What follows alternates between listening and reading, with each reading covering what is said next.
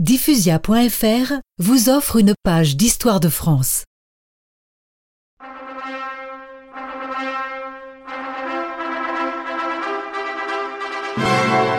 L'empereur d'Autriche proposa à Bonaparte sa fille, Marie-Louise, âgée de dix-huit ans. Lui en avait quarante et un. Une Habsbourg, une descendante de Charles Quint et de Louis quatorze. Quelle meilleure mère pouvais-je envisager pour mon fils ?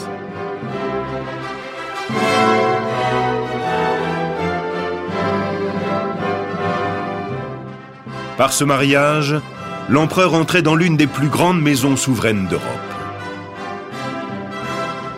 Après avoir vaincu l'empereur d'Autriche et l'empereur de Russie, Napoléon devenait le gendre du premier et l'allié du second.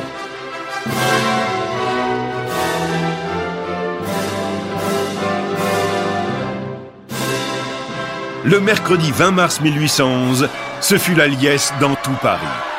L'empereur a un fils! Vive l'empereur!